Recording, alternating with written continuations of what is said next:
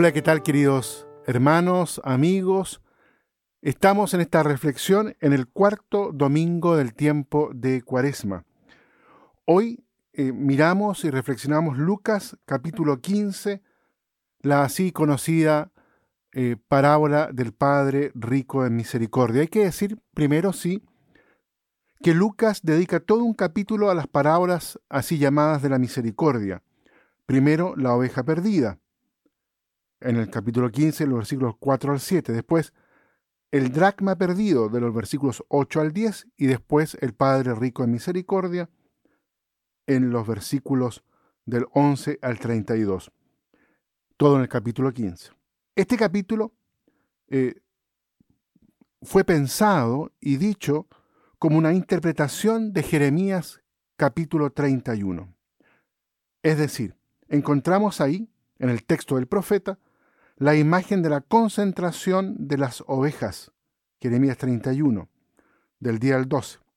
La mujer que encuentra a sus hijos perdidos, en los versículos del 15 al 16. Y finalmente la imagen de Dios perdonando a su hijo preferido, Efraín, en el versículo del 18 al 20. Estos tres acontecimientos todos en Jeremías 31. Yo los invito a que ojeen su Biblia y pueden mirar y se van a dar cuenta toda la similitud y la semejanza que ahí existe.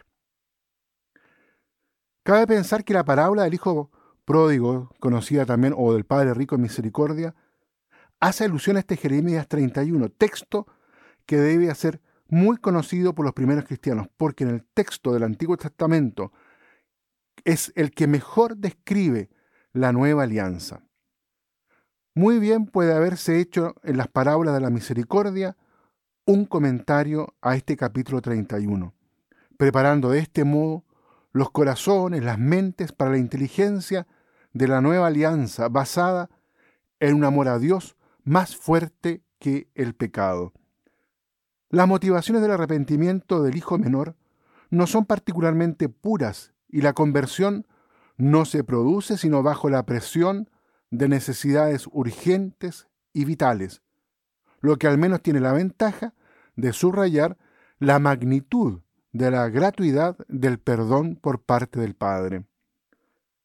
En el momento en que ese amor alcanza su culminación, entra en escena el hermano mayor.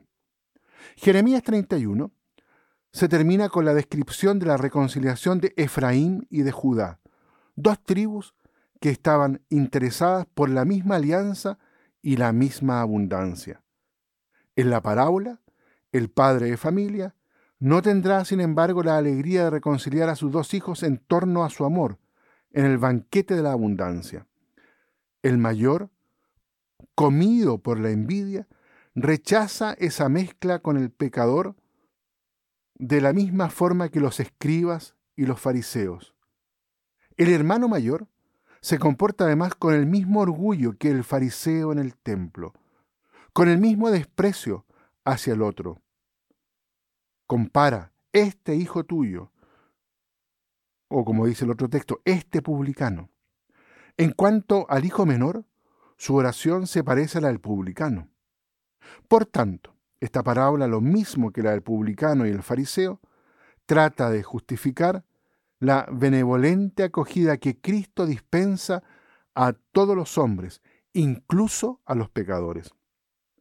En un segundo plano, el hijo mayor aprende que no será amado por su padre si a su vez no recibe al pecador. El padre amoroso espera que no se limite en su misericordia. No es él quien excluye al mayor, sino que es este último quien se excluye a sí mismo, porque no ama a su hermano. De esta forma, el amor gratuito de Dios elabora una nueva alianza que incita a la conversión y se sella en el banquete eucarístico, alianza en la que el derecho de primogenitura antigua queda eliminado, porque el amor de Dios se abre para todos. Muy bien, queridos amigos, entonces dejamos hasta aquí la reflexión este domingo. Y la invitación es a abrir el corazón y ser signo de misericordia, así como el Padre es signo de misericordia para su hijo menor arrepentido que vuelve a él, también que nosotros no seamos como el hijo mayor, que se nos endurece algunas veces el corazón. Dejémonos también atrapar por esta misericordia, por este abrazo de Dios nuestro Padre, y así dejar transformar nuestro corazón de piedra en un corazón de carne. Que Dios los bendiga a todos y a cada uno.